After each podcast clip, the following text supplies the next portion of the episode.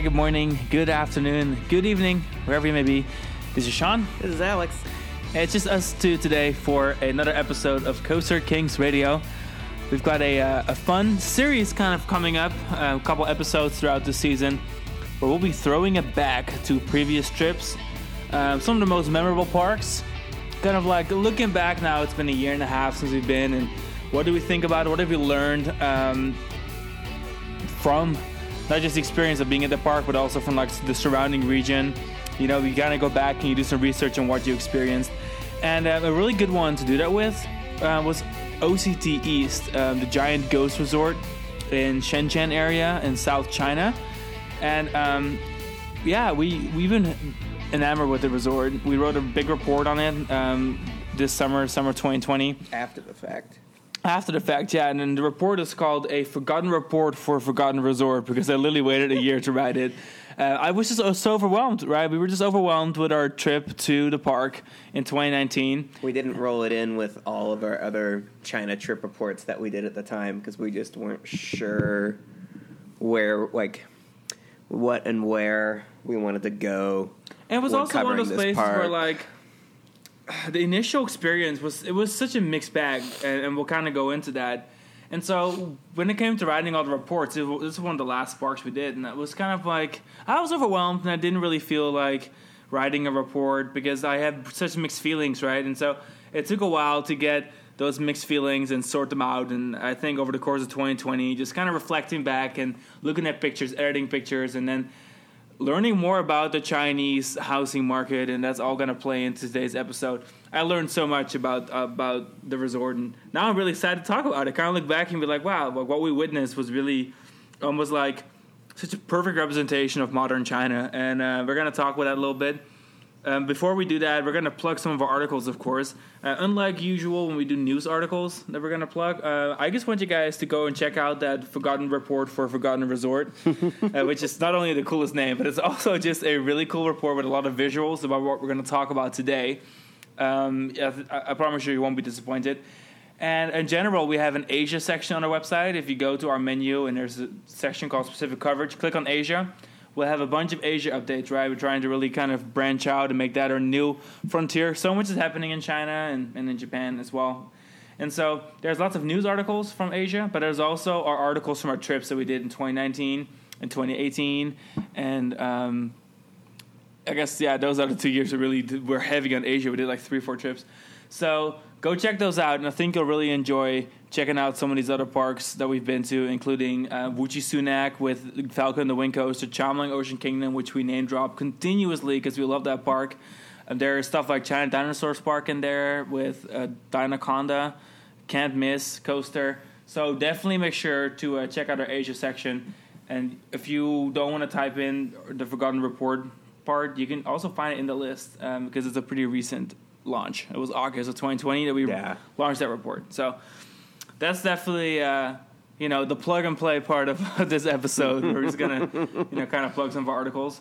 Um, we also asked our social media followers. Uh, we did an Instagram poll asking our followers what they thought of OCT East. Um, know that certain people had already read our articles, but we still kind of wanted to gauge like, hey, what do people know about our resort? Do people really think about the wooden coaster? Like, what is their perception? And uh, let- let's go ahead and feature some.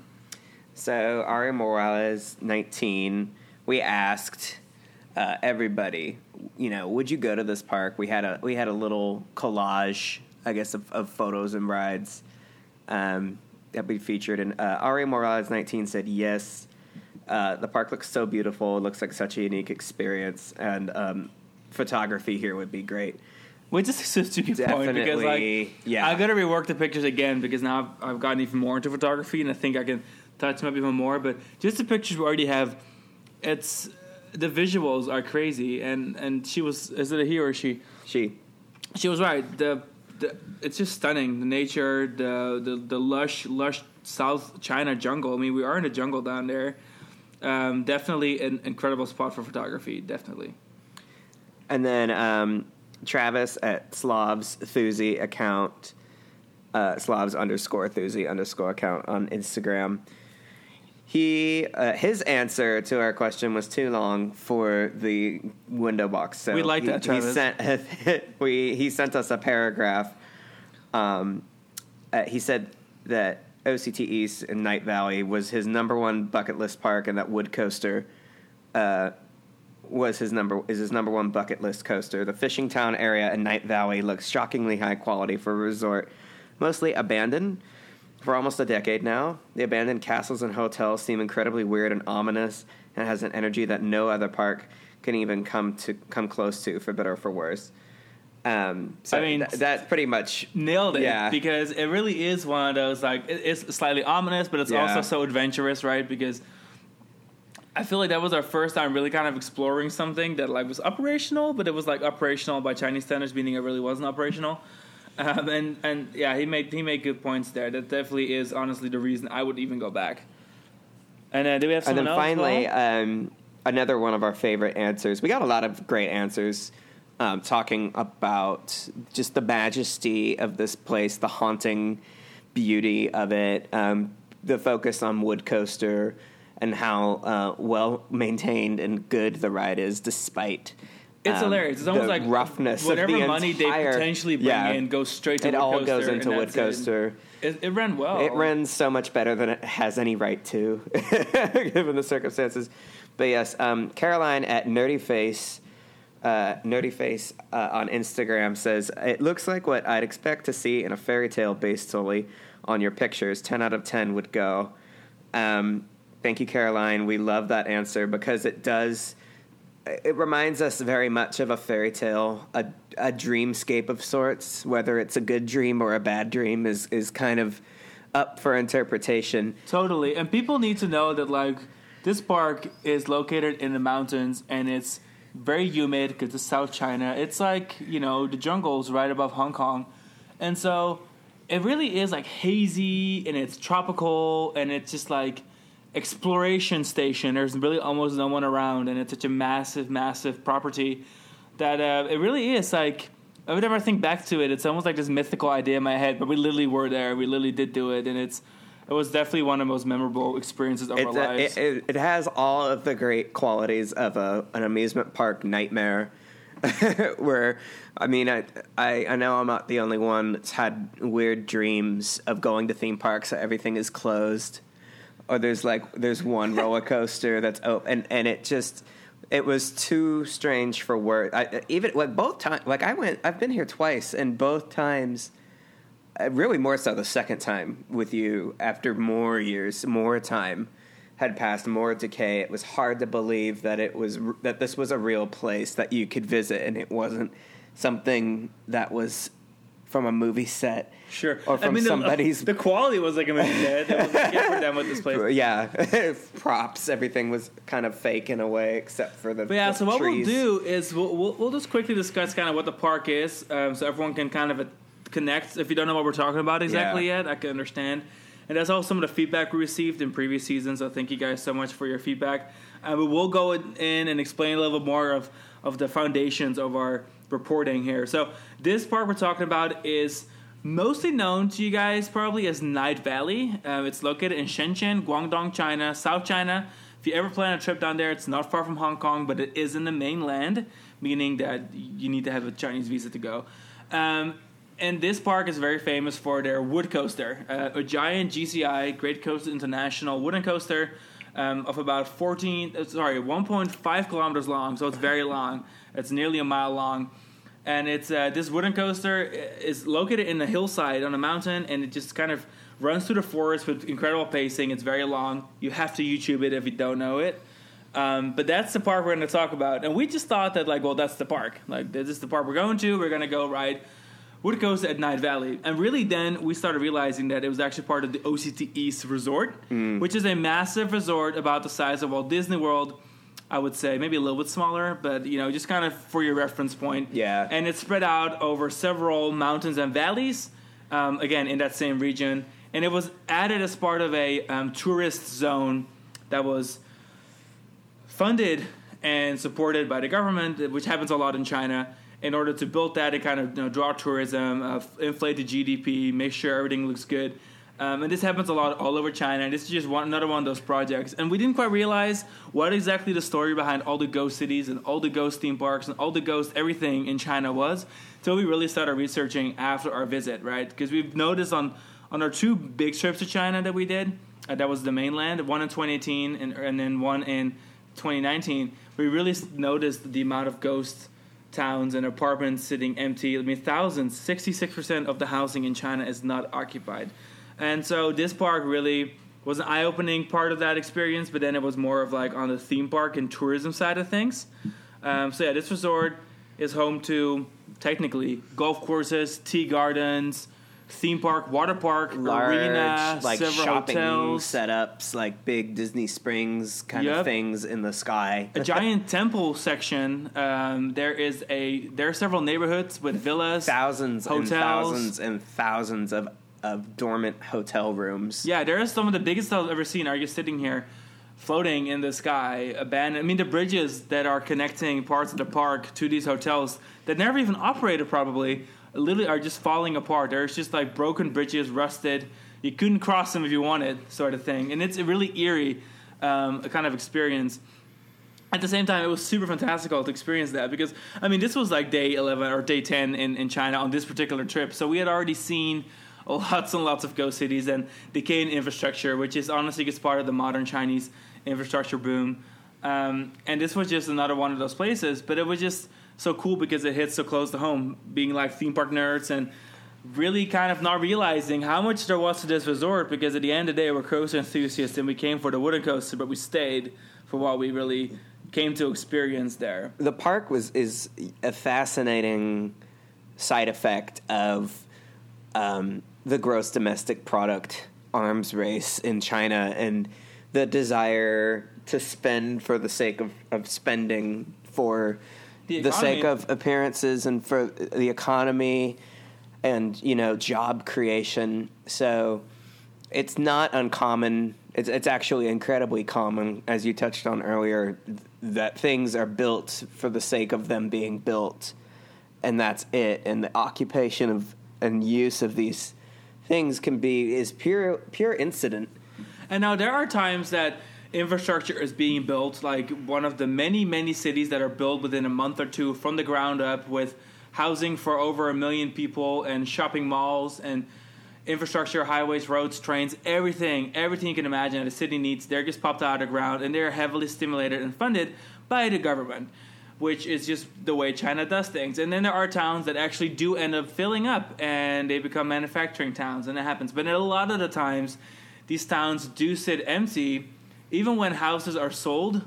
These houses may not necessarily be filled because in China, for example, your home, which most the majority of homes are apartment, like duplex or whatever you call it. Um, multifamily dwellings yeah, th- houses in China do not mean standalone houses like they do in the US. It just means like apartment style condos that are like 30, 40, four, uh, no, 40 stories tall and Yeah. all copies. Like these communities are honestly all high They're all rises. skyscrapers It's a completely different kind of housing industry. But and then all these units are then bought under the impression that they're invested in, and then they're resold, and then they're resold. So often, even though they, a lot of them sit empty, some of them are actually owned. They're just not used because the value of a house goes down when you touch it, which is very Chinese. That's, that's a Chinese thing because people who then move in, or if they were to move in or buy it, they would have to change it back to whatever they want to change it to, which means that it, your home value goes down if you touch your home, which is such a weird foreign concept for us in the U.S. because I feel like in the U.S. like if you do any sort of upgrade to touch your home, your value shoots up Yeah. because then the next person doesn't have to do it. it's like the opposite of, of flipping houses where like yeah, like you do not want to flip. the Like, flipping isn't a only thing. yeah the only way to accrue value in, with property in China is to leave it a blank slate or to revert it if if it's been uh, if it's been touched in any way, shape, or form to bring it back to you know reset it to manufacturer settings and only then does it uh, achieve maximum value. I guess from like a potential standpoint. And sure, and so with the governments are heavily involved in, in building projects, even in areas like free economic zones, with Shenzhen, that part of Guangdong, is technically a free economic zone. It's actually um, what they call the Silicon Valley of the East. It is China's tech boom area, like a lot of money. It's actually the most expensive area of China to live, and it's a free economic zone. Meaning there, there's you know much more of a capitalistic kind of approach to things, Mm-hmm. but of course there's still government interference, and so a lot of these projects are inflated by government subsidies to develop and develop and develop and build these world class what they believe to be world class future cities and projects, and oftentimes they just don't pan out like that. They're built, but the quality of the buildings is really, really low. I mean, we have seen, we went to Haichang Ocean Park in Shanghai. We literally went a couple months after opening, and I kid you not, the ceilings of the hotel were Were covered in black mold black coming mold. down. It Yeah. was it was it was rough. Check out the article. Some of the restaurants and stuff too. Just yeah, seemed- it was weird. like we were having a snack and we look up and like, okay, let's not look up again because this is disgusting. And so, with bearing that in mind, a place like Knight Valley, which it's only ten years old, but it's amazing how rapid the decay is. Um, things were already looking pretty bleak for the resort when I went in 2015, and then when we went in 2019, it was even more stark. Um, I think one of their most notable characteristics and something that gets a lot of attention every time we post photos of it is this very large, really incredible looking log flume that um, is is opened with the resort and closed fairly shortly after. And no sooner did it close did did nature uh, t- overtake uh, the ride to the point where the decay of it it looks like it's so much older and has been closed for so much longer than it actually has been and, And that's a theme Yeah, that's just how much of the park looks. There's areas that look like they haven't been touched in 20, 30 years. Then you realize that the park opened 10, years, ago. old yeah And that happens a lot in China where um, the material for some of these projects, the quality just isn't there. And there's projects where the quality is there, like their train infrastructure, their metro infrastructure. Some of their public infrastructure is incredible, and it's it's it's a human feat. But then there's projects, a lot of projects like OCT East that are just built and um, they're they have grand ideas, but there is no risk management. well you know? intended and and and beautiful in, in, in its own right. And you know, I'm sure on the opening day, this project was just a force to be reckoned with, something to really marvel at, um, either up close or afar. Ironically, you have like Chimelong Ocean Kingdom Just two and a half, three hours is away. not far. This really feels like the precursor to Chimelong Ocean Kingdom. Giant resort area on the water, on the South China Sea. And then you have this theme park is not just like a regular theme park layout. You got to imagine yourself being in like a town located in the mountains, and then instead of like having a grocery store every other road, there's actually a ride or an attraction. So you have to take sidewalks, which I guess at one point you could just rent little cars and like golf carts to go up these roads because they're all roads connecting each other, and then you can also walk on these roads. And so I mean, it makes sense because OCT stands for Overseas Chinese Town. So, like OCT East is the implication is that it is a resort area that is a a town. Like the theme for the theme park and the resort area um, is is to be village like village like um, in its execution and its appearance. So it's quite it is quite funny going to um, to Knight Valley, which being is, is just a chapter in the overall OCT overseas Chinese town um, setup there, and it, it you approach these rides on what feel like roads, you know, streets that are paved for the for the use of, of driving, you know, vehicles on them, golf carts and whatnot, and str- taking a stroll through some of the more developed areas of the park. It feels like a like a like a almost like a tiny, tiny little downtown of sorts, like a like again less like a theme park and more like a little t- like a town. Sure. So yeah, now now we've kind of given you this background. We're gonna walk through our day and what we discovered, what we saw, and we're actually gonna be following along with our own report because sometimes there's so much that you kind of forget. There's a lot of details. So like we'll start at the entrance to the park, which is very uneventful. It is kind of like this little pretty parking lot unceremonious. down by the tourist town and, and down in the riverbed or whatever, like in the bay. In the yeah, there's a it's a it's facing a delta. and like, you don't even really see the park because you're so incredibly far away. This park is by far the largest single gate we've ever been to. That Yeah. probably even exists. And um, so you're down there and you see a stadium, which is a big. That's it's a big stadium for special events, and that's kind of like the only thing you can really see. And in that stadium on the side, you can actually purchase tickets. Um, and then there's just a ton of escalators. Yeah, just escalators that going just lead on you all the way up to the infinity. hill till you get to the first level, which is still, I would say, like at least twenty escalators. There's up. evidence of that log flume that works its way down, like halfway down a majority of the of the of the walkable midway um, resort complex. There's an abandoned hotel, opulent looking thing that was. It's right in the middle of all the action. Yeah, it's like the front side of it's waterfalls, which interacted with the log flume, and the back side of it's is regular hotel windows, and then right next to it is the container hotel, which is themed to shipping containers.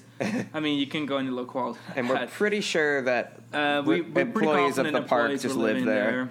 We walked by it last time, and it was like we could look in the windows, and there was like floor to ceiling clutter. and clutter, and it was like we don't even want to really know what's going on. These, all, these hotels made yeah. them operator for like a season or two, and then that's what that that was that. And then so there's all these attractions scattered throughout, right? So one of the attractions they have is a splash battle. I don't even remember exactly where the splash battle is because again everything is so dislocated from each other. There's no Yeah. areas really. There's like one little area with the Pizza Hut and the splash, like the shoot to shoot that was added Mm-hmm. Yeah. later because they closed the lock flume Yeah. and they built over it. Yeah. Um, and that's kind of like in the same general vicinity as the uh, as the the two better hotels are. And then, but then the rest is really scattered through the mountains. So like one of the things they had was a um, a splash battle. Yeah. really rusty. The water effects were on. Looking at these pictures, I'm like, why are the water effects on? Water Were effects were on. riding Nobody this? was riding. No, like I mean, I don't. I, I guess it was open, but like you just don't know. It's hard to know. You just don't know. There's nothing Oh, at look, that here's a villa. park. There's nothing at that park that necessarily appears to be open, whether it's open or not. Oh, I guess now I made the connection. It's like a western town and like an alien. Like here's a UFO. So I guess this was probably like cowboys and aliens. Classic. The knockoff Yeah. splash battle. Cool. They also have a, a Spider-Man type ride, the, like the Universal Orlando Spider-Man. Called uh, it was uh, it's like four thousand miles to uh, the Earth Center. Yeah, it's like all knockoffy as hell. And then they have Bob Card, which is uh, actually a really good Bob Card. yeah, a wagon. It goes to the Electric Bob the Card. hills, and it's really nice. And like there's There's a some lot of atriums and there's stuff. atriums in them, and the animals in there. Are There's a lot of like, animal neglect happening here, and in like, It's an OCT thing, I would say, because every OCT park you've yeah. been to, it was like that. yeah, It's where like there were definitely Chinese parks that was actually pretty good. Like I'm Yeah. not gonna lie, but this was not one of them. yeah, Um, but yeah, so from Jungle Cart, for example, which is another little area with there's a plaza with just a bunch of abandoned rides, very dystopian looking, very like you've probably seen pictures of, of something similar.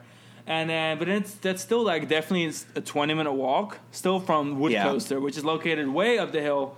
Wood Coaster is still like a couple levels above that. So at this point, you can already look down, and you're already way above all the hotels down in the bay you're in the hills and you're starting to notice some of the infrastructure that's like spread out through the hills and these roads they just kind of end you can see there was supposed to be a bridge but then they Oh, just yeah. stopped building it That's so And like creepy. remember that that was like Yeah. i think it's like somewhere somewhere off above the yeah. uh, above it- the shopping like there was supposed to be an overpass bridge of some kind that went over, it, and it just ended. The and the cool thing is though about this is that the location of the park in South China, like stuff is gross. Like it's a jungle, it's hot, it's humid. It was Plants grow quick. hot out. Like we have to walk those hills. Yeah. Um, but stuff does grow quick, and it does make for a really pretty, slightly ominous, but very pretty kind of like, wow, nature's taken over this park, Yeah. and it's been like five years. God, look at these pictures; it's just wild. Um, and then, so we'll, we'll talk about Wood Coaster a little bit. I guess right now is a good time. So Yeah. Wood Coaster, Wood is, Coaster is the crown of, of the of the main walkable amusement park area. I'd say it's like a mile's walk from the entrance of the park to Wood Coaster. Bless that it's running. And there's uh, I, I, and there's a f- I guess you know there's a few ways to get up there. You can either go through the abandoned looking but still somewhat occupied zoo exhibit with a bunch of neglected animals, or you go up through the little downtown little like Fisher Village area. But either way, um, most passable midways from the entrance, starting at the entrance of the park, eventually lead to um, Wood Coaster, and then the rest of the park beyond Wood Coaster is accessible via gondolas and uh, or a funicular, and from there you can see quite a bit more of, of the resort area. But as far as the Knight Valley portion of the resort, the, the wood coaster is the focal point and, and pretty much the only thing there that seems normal ish. Yeah, even then, it was one of those things like so we so we rolled up to Wood Coaster, which is again quite the hike, and then you get there, and they only run the ride every ten minutes, and then you have to wait in the queue, and every ten minutes they let you up to the station, they fill all the seats, and then they dispatch it, and then you wait ten minutes, and there were some people there. Like I mean, it wasn't much. But we had, the ten minute interval made sense. In order to get like a couple of cars full, you had It's to nice wait getting a full minutes. train. Um, and so, since we were just kind of standing around, we were always kind of the front row, which was nice. Yeah. So that was good. And then, but the thing that was weird is I I just didn't understand what, a lot what was going on. So then there was a photo booth, and the photo booth was selling photos, and then they had like this this like party in there with the number ten everywhere. Like it was a ten year anniversary. The ride had been open for eight years. I was like, why, what are we celebrating here? But I wouldn't be surprised if they literally are acting like it's some sort of celebration that doesn't Yeah. exist because no one knows when it was built. But it was like they were selling the 10th anniversary of the ride, but the ride literally was not like was eight years old. So I didn't get yeah, that. even I the mean, it resort doesn't wasn't matter, quite. but- I mean, maybe they were just preemptive in the ten year anniversary. I mean, it was the only thing. Else, it was yeah, it was just kind But of. it, yeah, it's a little. And then from there, you can actually take a bridge to the zoo, which we'll talk about later. Yeah. We- that's how we finished. But um, and then you have more walkways up to a stadium that is a special effects show where like a temple has like a massive fl- flesh flood and it's like a stunt show. So there's a couple of Russian people that work there full time. um, that show was actually running. We saw it. We saw Yeah. it from up in the mountains uh, when we were somewhere else Yeah, in the after resort. the gondola ride up to the top. Near the exit to the stadium is where we c- you can find the the jellyfish The market. jellyfish keychains. It's yeah, keychains. You can buy live jellyfish and keychains. It used to be turtles. Yeah. I guess that when I went in compass swifted a little 2015, you could buy live sea turtles. which is not uncommon for Chinese. yeah. uh, manufac- I mean Chinese merchandise. collecting just- live animals and selling them as disposable accessories where like you wear it as part of your fashion and, and then the animal dies and you just throw it away like unfortunately that's a that's a thing Yeah, we- we're not we're not condoning it, but we're just saying uh, there's a lot of that in Asia in general, and uh, you can kind of just get used to it. Like you can Yeah. bash all you want as long as they make improvements, and I guess that's all I can really. yeah I mean, we, we saw some good I, we expect too, we think animal welfare is something that obviously in several places uh, in the world could could use some improvement china's definitely no exception but at least we've got at least there's there's industry leaders like Chimelong Group that are demonstrating a, a an enviable animal husbandry and, and animal welfare environment in their theme parks. So Definitely, I mean it's, it's it's not all kosher, but it's definitely an improvement over what is Yeah. um, happening in some of the other parks. it's, but yeah, it's like SeaWorld level. except for the SeaWorld doesn't have any wild caught animals anymore, um, you Yeah. know, in recent history. Anyways, so then we took a um, a sky ride um, up to the top of the mountain, which we could see like way down and where we were hanging out, which is already like way up from where we started. Yeah. we could see way up in the mountain. There were booster rides, and we saw a sky ride, and we saw like a viewing platform, and one of those like U-shaped, like shoe horse looking glass Platform platforms that I wanted to go on, but it was already closed because I guess that it didn't work Thought out. it was broken. Um, but anyway, so we took a sky ride up. Really cool. Like we got to go by this villa, this village of villas, three story villas in the mountains, streets, infrastructure, everything completely abandoned, as you can figure. Almost eerie because these are just like full fleshed out resort towns that are. There, there's literally just nothing happening. I think I may have seen like one car, and it was like a little OCTE's maintenance car with like this It woman so sweeping wild. the street. seeing- And I yeah, was like, "What are you like, sweeping, staff sweetheart?" Like, maintaining these grounds resorts, as much as they maintaining could. these grounds, and the the very same grounds whose bridges across the the canyons have been eaten away by rust. So we got up there. Speaking of rust, the bridge was still quite rusty. It was like a giant observation bridge, which is really cool because that's when we realized that we were way on top of the mountain and we saw like all the park and, and The altitude Valley. was incredible. We were We were easily really high up. we were literally on meters top off of a mountain, of sea level. and we could see the town below us. And then we looked over on the other side, and that's when we made the connection with the park map that said like, oh, here's Yeah. the tea garden, and there is a golf course, there are temples, like, other there are little hotels. towns. And we're like, oh, okay. And then we looked over, and there was a sprawling, massive resort um, just just on the other side.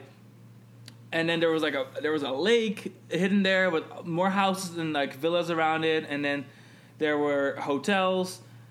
We, we there was even like a little town in the sky that we could kind of walk. You know, it was like a very scenic garden with lots of um, cute little huts and stuff, and it wasn't very well I just maintained. feel like I ca- there's I This can't I still has me. I I- find it hard to even wrap my own head around the sheer size of this It's place. Even though I've already been, but it it really is best described as Disney World in in matter of size and scope, and yet ninety nine percent of it is abandoned. Yeah, and then so these were the massive golf courses, which there were a couple of people golfing, Stunning, and they, yeah. they looked good. They were beautiful. They had the most life, I feel, like, of anything. you can see how they've been nice. maintaining the golfing, Maintained. um, like the grass and stuff.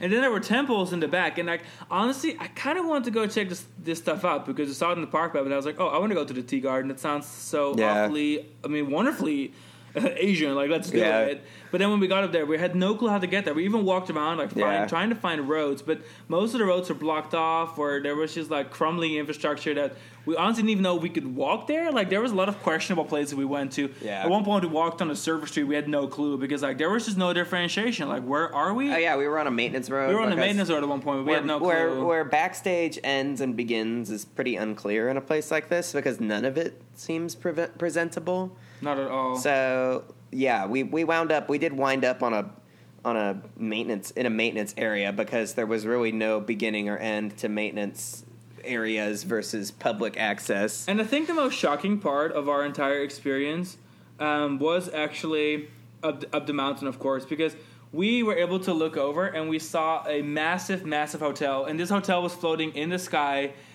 I would say it's probably about the size of Portofino um, at Universal Orlando Resort. but it was just abandoned and the bridge going there was like crumbling and falling apart and you saw like there's a lot of rough weather that comes here. This is uh, uh, you know this is a jungle on the ocean. They get typhoons. Can see- and it yeah. was noticeable because you saw that the weathering was, i mean it wasn't just chinese infrastructure and it being 10 years old. You could also see that like windows had been shattered. The roof pieces had been blown off and all you could see was just this giant hotel that was abandoned. And then you look over and there's like restaurants abandoned. And then there's like a whole whole town with like maybe one place actually occupied. And these houses may very well be for sale um, because OCT, a lot of these groups like Wanda Group and stuff they build attractions and tourist zones but then they also have like actual housing for sale The so I'm not sure how much of this the was gondola, uh, like Those villas? Yeah, the villas That may were have been for sale, too. the- yeah, and it, of course, like none of them were occupied. Not a lot of them were because I completely think there was like one house that was occupied like- over here, which is very normal. Like you'll see a you'll see a like thousand a thousand family or a thousand person unit like tower of forty floors of like housing. And then you'll see like one of them occupied. That's really common in China. It- and so this was, was- like another example. Of It that. was we were too uh, uh, ill uninformed. I guess it made it makes so much more sense now knowing what we know and what we've researched on like China's housing market and their relationship with their own GDP and. Because when we were looking at this for the first time, we were so mystified because there was no context for us. It was it was not there was no way for us to make sense of what we were seeing, which is It was honestly just like overwhelming. And Truly. It was truly was overwhelming. And we saw this and we were like, I mean, again, this was not our first experience with a ghost town, except this was our first experience with a ghost town being a resort that we could access. And I think it was a difference. Yeah, a ghost town because we had seen the ghost park towns and that was you know, open to the especially public. around Shanghai. I'm pretty confident we drove through like over the course of those two years. We've been through several major ghost towns on several occasions, but this was the first time that it was like a resort that was abandoned, and I guess also probably housing that was for sale. yeah. Um, but it, it could it could as well be like a golf course kind of estate, right? Because these are also where the golf courses are. But yeah, so these roads, there's like one vehicle, one vehicle parked in front of this one house that is occupied with a Chinese flag, and that's how we know it's occupied. and um, the rest, like there's just all these roads, like three lanes over here, uh, going up to the hotel. All of it is just completely abandoned. Endless there's not infrastructure. a human being there. And then we we were just kind of walking around. There's like an African themed village area at the park that is also kind of a road that ends there, which I think is where you can end, where you could have maybe possibly upon a time entered the park from all the villas. Uh, that was probably the idea because there was a marquee that literally said Knight Valley. there was a lot it. of there was a big master plan that like somebody somewhere really did put a lot of thought into this whole setup. It wasn't done lightly or loosely. It was only just that it was built and left to, I guess, left to its own devices. And, and I don't know if if this was necessarily because I don't know if you if do do people really design things like these just for them to just to rot maybe. Um, but then Yeah, I can't help but a lot Of word wonder. there on, there's a lot of word out there because it is one of the few things that um, is like a heavy investment point for for an average Chinese middle class person. They can invest in real estate, and if the real estate has been popping up left and right, so it's kind of created its own little, little investment market, and that also kind of drives even more building of housing, right? Even though it's like it's kind of like this mixed bag. It's like, well, we need housing because we got a lot of people, and people need housing, right? And there's also this like people just buying housing and uncontrollably buying housing to kind of have like investment in real estate.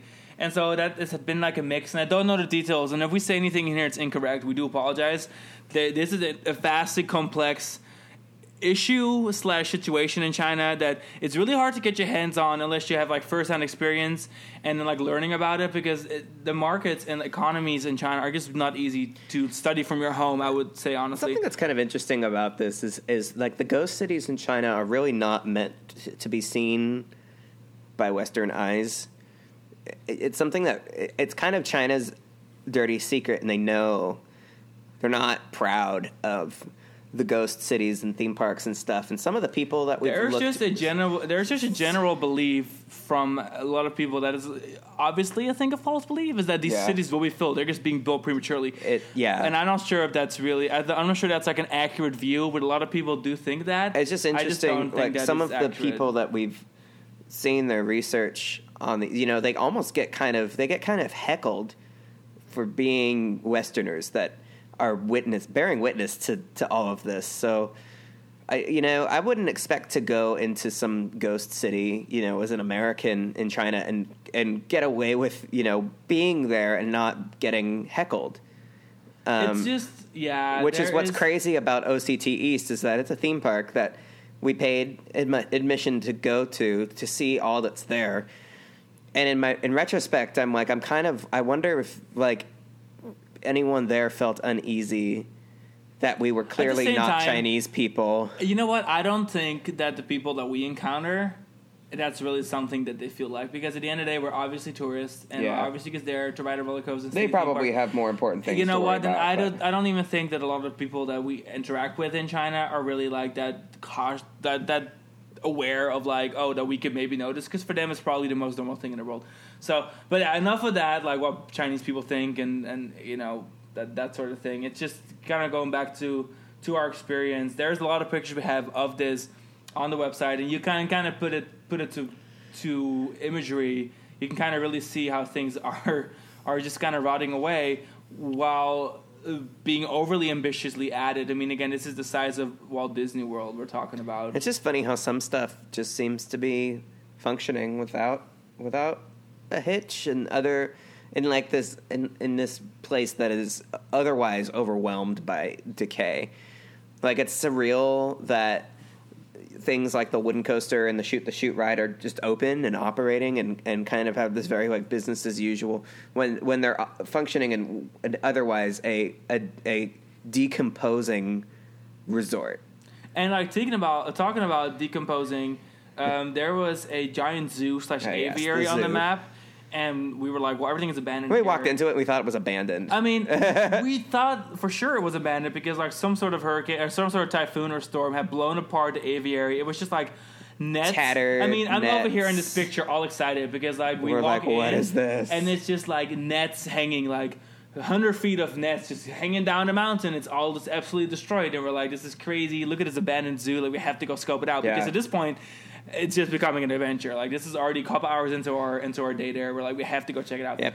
And so we check it out, and there's all these weird little signs like "Do not feed the food." Do you know, not like feed- weird, Do not feed the food. like you know, just weird translations. I Like, love we- that kind of stuff. I think my favorite one is still Wuxi Sunac, where it's like, "Thanks for not pissing on the floor," Thanks and I'm like, "You're so welcome, floor." Sunac. You're so welcome." right in front of the, the kitty But yeah, urinal. we're having the greatest time, and I'm just kind of like, you know, Some of the out. animal exhibits were, I mean, the glass was removed. They were like in various states of repair or disrepair, and then some of the exhibits were occupied It by animals. because in the beginning we didn't realize that, and so we were just Yeah. like all, these like empty zoo it exhibits. slowly, and then like eerily it dawned on us that there were actual animals living here, And then it was, like, not. then it just turned into some sort of hell because Yeah. then we were just walking around. There's like oh crowd exhibit with these rabbits and and And a guinea pig. and- yeah, and like dirty flamingo exhibits were like it's just really really gross. And then the worst Oh, part yeah, the was probably toucans. the toucans. Like these animals probably at once upon a time were flying through this aviary and then the aviary got destroyed. So these birds that didn't fly away, like living were- in cages the put in a size cage. of dishwashers. yeah, it was really really sad. when And you could walk up to it. You could literally walk up and literally touch the animal. There was no one there. I mean, we saw like one employee in the whole zoo area. We were in the zoo area for probably about an hour, um, and they were they were like, I don't even know what this animal is, but it was just animals. yeah, it was. uh, it was weird. Like it was almost one of those things where like, well, is this animal alive or is it dead? Because Yeah. we couldn't really tell unless we kind of scoped it out. And another problem I have with like these animals being unattended, and we saw it in Happy Valley Shenzhen, we saw it in Happy Valley Shanghai as well. This OCT parks. Um, these are there's a lot of really majestic birds just chained to a stick, just in the middle of the midway, and there's no one around. And so this was one of the situations where I'm like.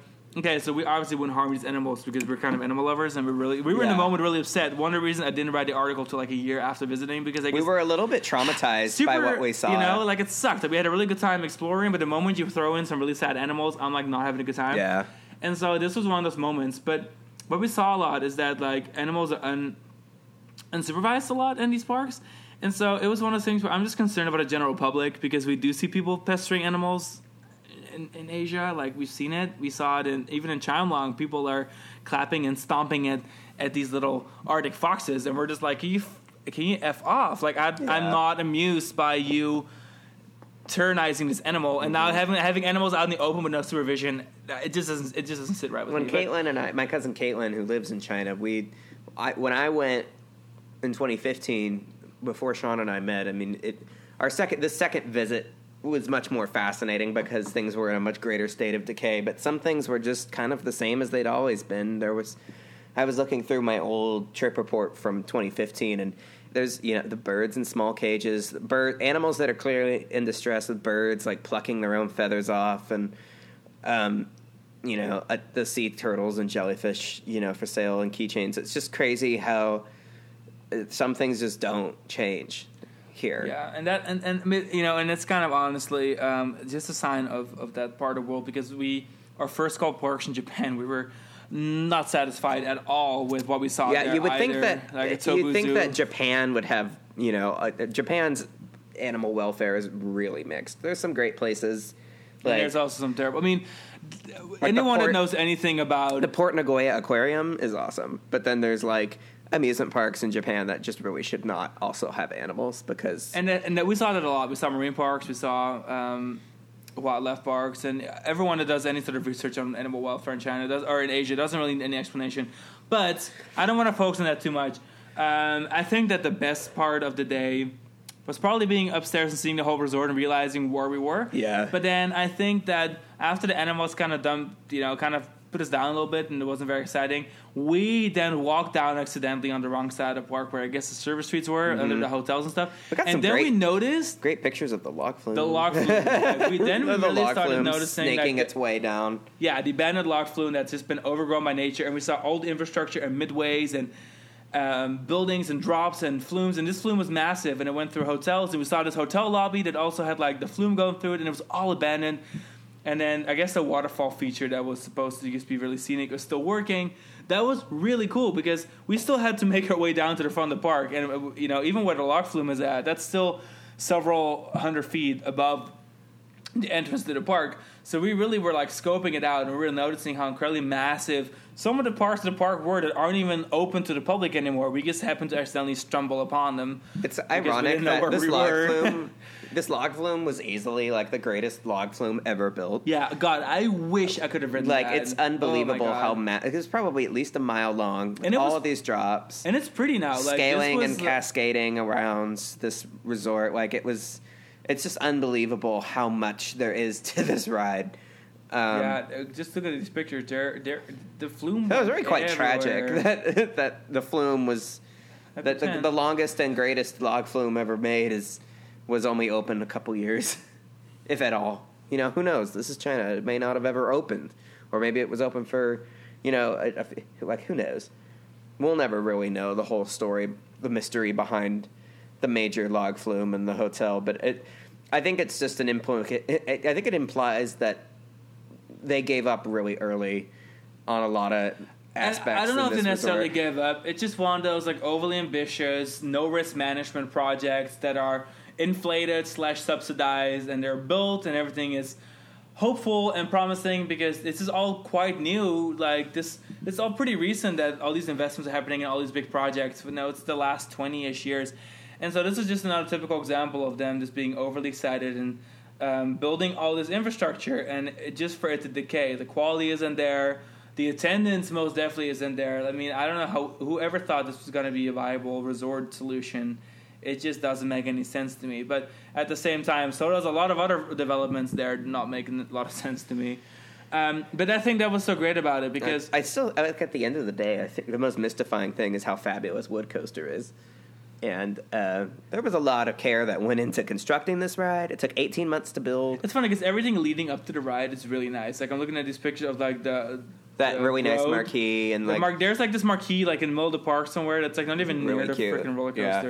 Coaster. Like I can it's over by the stadium. like the roller coaster's way back here. It's over by the stadium, and then you just kind of walk that road over to the roller coaster, and that's really nice. And so I guess that really is kind of what they have been pouring their money into.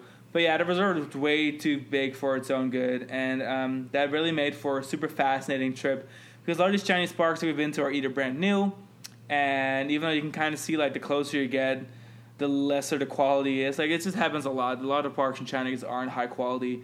Um, but this is one of those parks that's been around for ten years now, and now going around and looking at it, it's like, wow, just the, the you know, the things that nature did to the place after all these years, of, of, after these ten years. It's funny, like looking at my pictures from 2015, the log flume was not yet completely engulfed in vines. And then by of course 2019, our, our visit, there was it was completely enveloped in in plant matter to the point where very little of the actual log flume trough, for example, is visible uh, under the vines and grass and things that have taken root uh, on the ride. Nature uh, has wasted no time taking over uh, what of this project it can. Um, And, and having said that, I know that um, when I wrote the article, I knew a little bit less about the situation, um, but I do want to say that this is still one of my favorite experiences we've ever had traveling because we truly were exploring something, and it was so close to home because we love our theme parks and our resorts.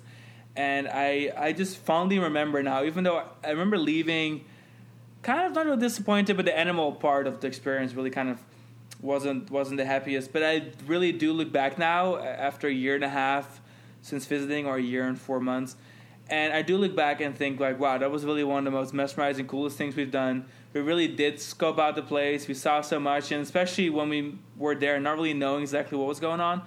Um, that that just made for such an incredible trip, you know. Like it was, it was like an impactful day. There was like two or three days that we really remember on the trip, sure.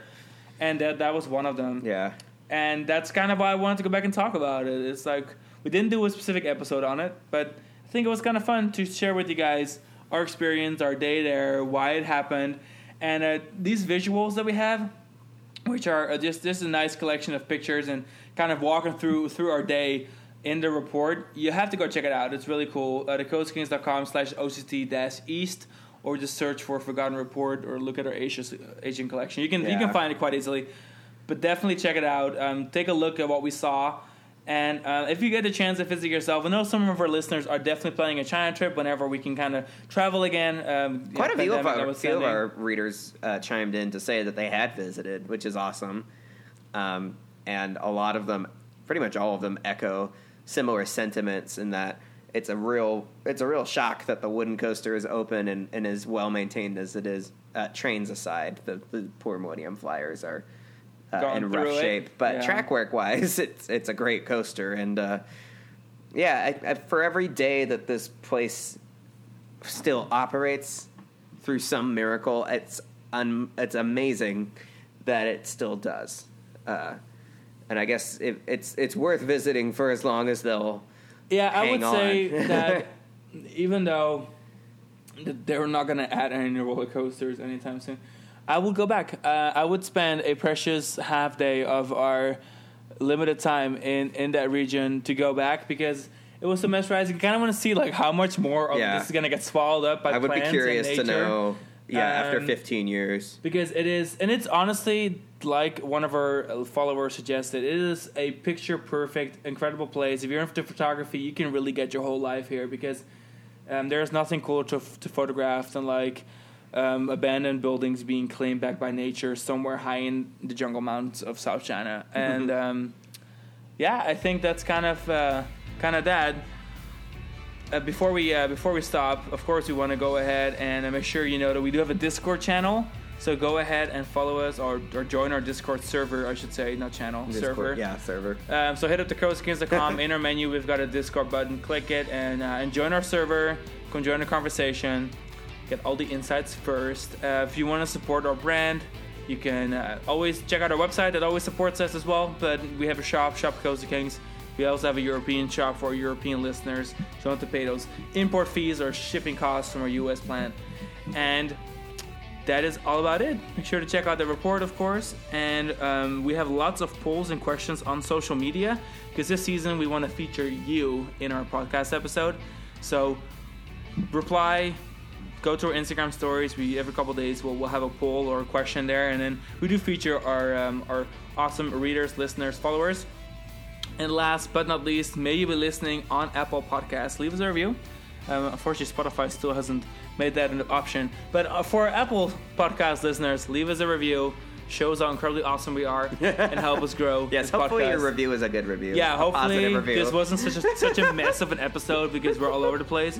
Hopefully you did enjoy it and are leaving us a review. And with that said, we will catch you on the next episode. Thank you for checking out the Coaster Kings. Uh, have a good day. Bye. Bye.